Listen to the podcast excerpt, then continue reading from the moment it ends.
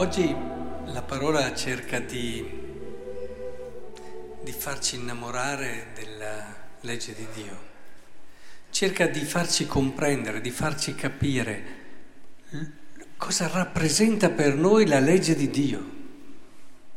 Diciamocelo sinceramente, quando sentiamo parlare di legge ognuno di noi un po' eh, si sente stretto Legge vuol dire comandamenti, appunto, e vuol dire non poter fare tutto quello che vuoi. Vuol dire eh, alla fine una certa limitazione. E molti di noi sì, li osservano i comandamenti, ma il rischio è quello di non coglierne la parte bella, il senso profondo, la ricchezza, l'opportunità che la legge ci dà in quell'unica vita che abbiamo. E Già all'inizio, no? La lettera, il libro, scusate, del Siracide, se vuoi osservare i suoi comandamenti, essi ti custodiranno. Già comincia così la parola di Dio di oggi. Guarda che la legge di Dio non è qualcosa che ti toglie, ma è qualcosa che ti custodisce. E poi va avanti, no? Se ti ha posto davanti fuoco e acqua, e, e sottolinea proprio l'importanza della scelta, cioè l'hai davanti a te questa opportunità e non puoi dire, ah, questa io, puoi scegliere, puoi scegliere se fare, come dice il Salmo, beato chi è integro nella sua via, cammina nella legge del Signore. Se scegli la via di Dio, come ci dice anche il Salmo all'inizio, no? L'uno, oppure hai davanti a te la via del bene e la via del male, scegli, però per scegliere ecco che la parola ce la fa diventare attraente. La legge di Dio attraente. Questo è lo scopo. Perché vedete, la legge di Dio la si può osservare per tanti motivi. Quando qui Gesù dice se la vostra giustizia non supererà quella dei farisei, che cosa vuol dire? Io vi dico infatti, se la vostra giustizia non supererà quella degli scribi e dei farisei, non entrerete nel regno dei cieli. Voi sapete che i farisei avevano sminuzzato la legge proprio perché tutti i casi, il più possibile, fossero contemplati e si arrivava fino ad oltre 600 comandamenti, 600 leggi che dovevano essere osservate. Questa è la tipica dinamica di chi mettendo tanti confini, non ha ancora capito la bellezza della legge, credetemi. Uno può dire sì, è bella la legge, loro avevano un culto della legge, ma quando hai un culto così è più la paura. Quando è che tu metti tanti confini e vuoi essere sicuro, li osservi perché hai paura di sbagliare, paura che ci possono essere delle, di, dopo dei problemi, addirittura della genna. Oppure la fai, ma eh, avete mai visto oh, quando si fa un lavoro senza gustarlo? Una persona, no? È a lavorare. Chiaramente lo fa per portare a casa lo stipendio, ma non è che se lo gusti davvero sto lavoro, non è che lo viva fino in fondo per quello che ti può dare. Allora vedete che verso l'ora della fine comincia a guardare l'orologio, eh? poi appena finito schizza via. E e così sembrano tante persone. Dimmi dov'è il limite, che almeno mi possa, come quel ragazzo, voglio essere sufficiente a scuola, no? Non gli piace studiare, basta che arrivi a sei. Molti vedono i comandamenti e la legge di Dio così. Dimmi dove sta il limite.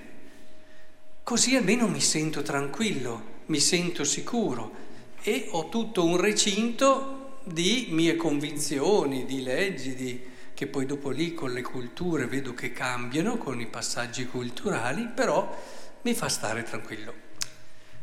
Questo a me dispiace per queste persone, perché perdono tutta la parte bella, tutta la parte bella della vita e della legge.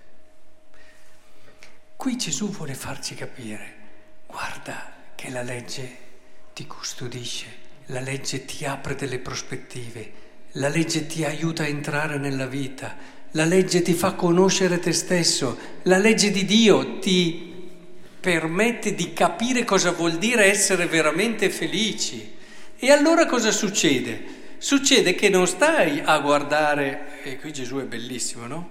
Avete inteso che gli antichi avevano detto non ucciderai. Bene, eh, come vi dicono tanti, io reverendo non ho ucciso nessuno, quindi insomma sono abbastanza tranquillo, non ho rubato, non ho... Eh, se partiamo da questa prospettiva andiamo un po' in là. Gesù ci dice, vuol dire aver messo appunto una loggia, tu vuoi stare tranquillo, ma hai capito cosa vuol dire non uccidere? Hai capito il senso profondo?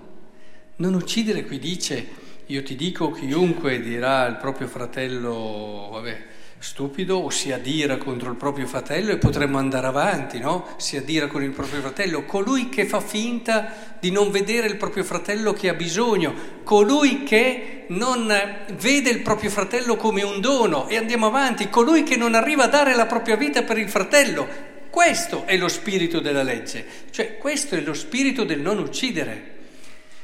Quando una persona capisce e ha, passione per qualcosa perché capisce che c'è un bene lì, non si accontenta di dire, beh, ho fatto il minimo, sono tranquillo. Cerca di cogliere, cerca di approfondire, cerca di andare più giù, cerca di, di cogliere tutto il bene che certe persone, non so, hanno una passione anche per il fisico, no? Adesso col fisico uno cerca di approfondire certe cose che lo fanno star bene, certe diete, cerca di diventare sempre più esperto, di cogliere cosa gli fa meglio, perché capisce che c'è un bene. E questo è solo per il fisico. Oppure tante altre cose, noi non ci accontentiamo di quello che è, ma se ne capiamo e, e ci siamo dentro e gustiamo quello che sono, andiamo oltre. Un cuoco si accontenta di fare quella pasta asciutta in bianco che ha fatto sempre, oppure cerca anche, se ha passione, di trovare quei, quelle ricette sempre nuove, quelle cose che ti fanno sentire sapori nuovi, gustare nuovi accostamenti e così via. Ecco, a volte certi cristiani mi sembrano cuochi che si accontentano degli spaghetti in bianco.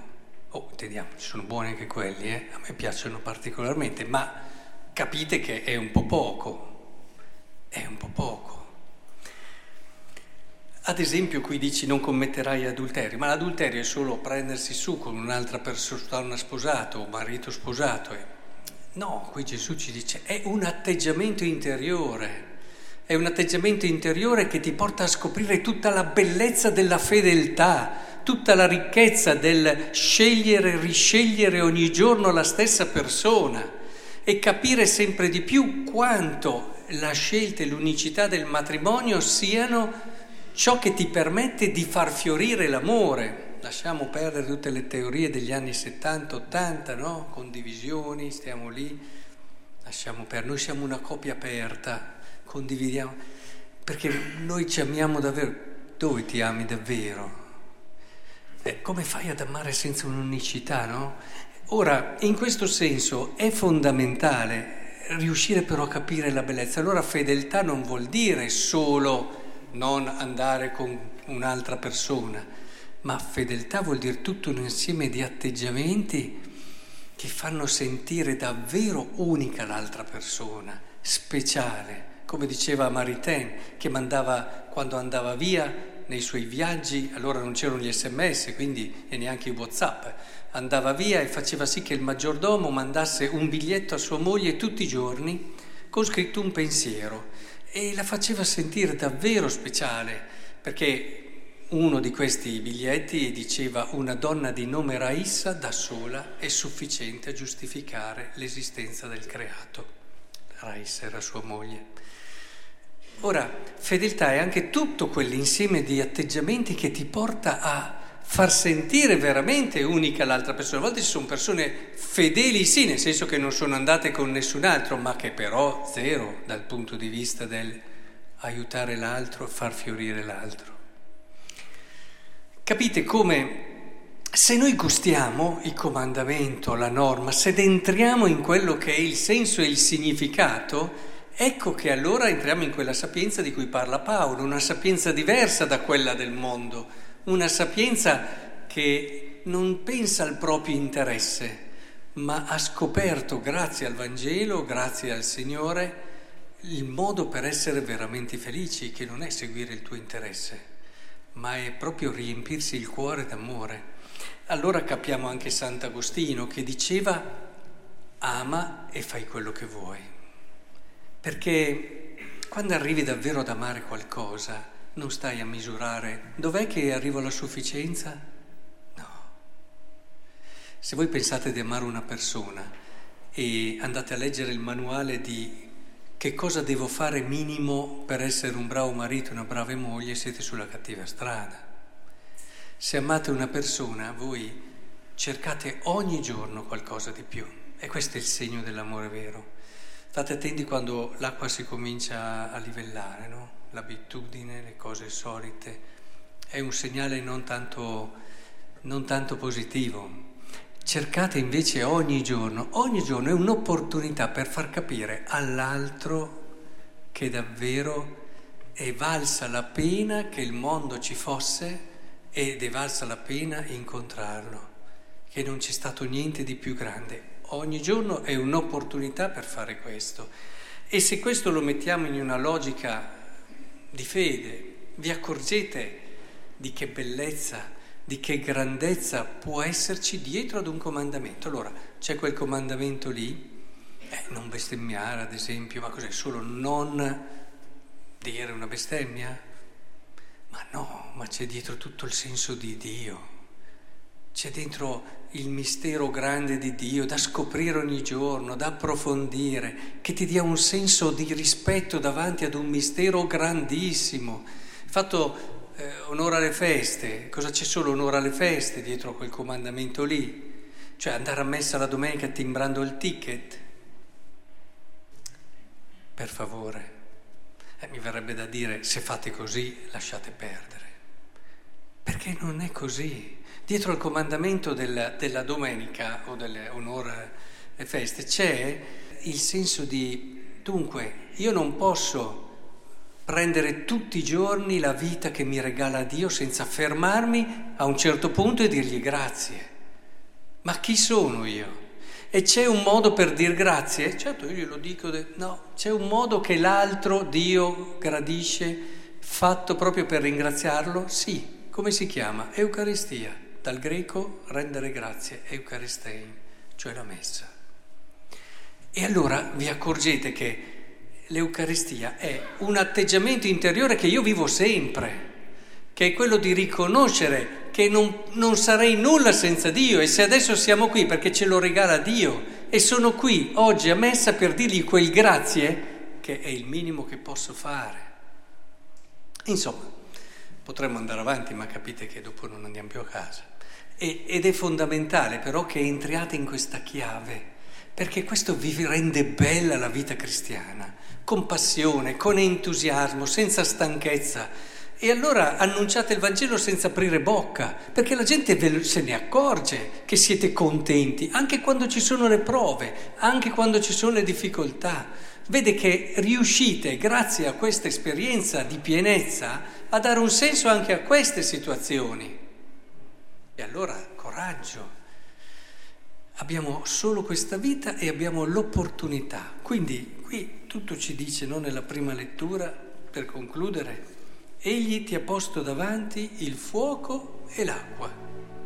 Là dove vuoi tendi la tua mano.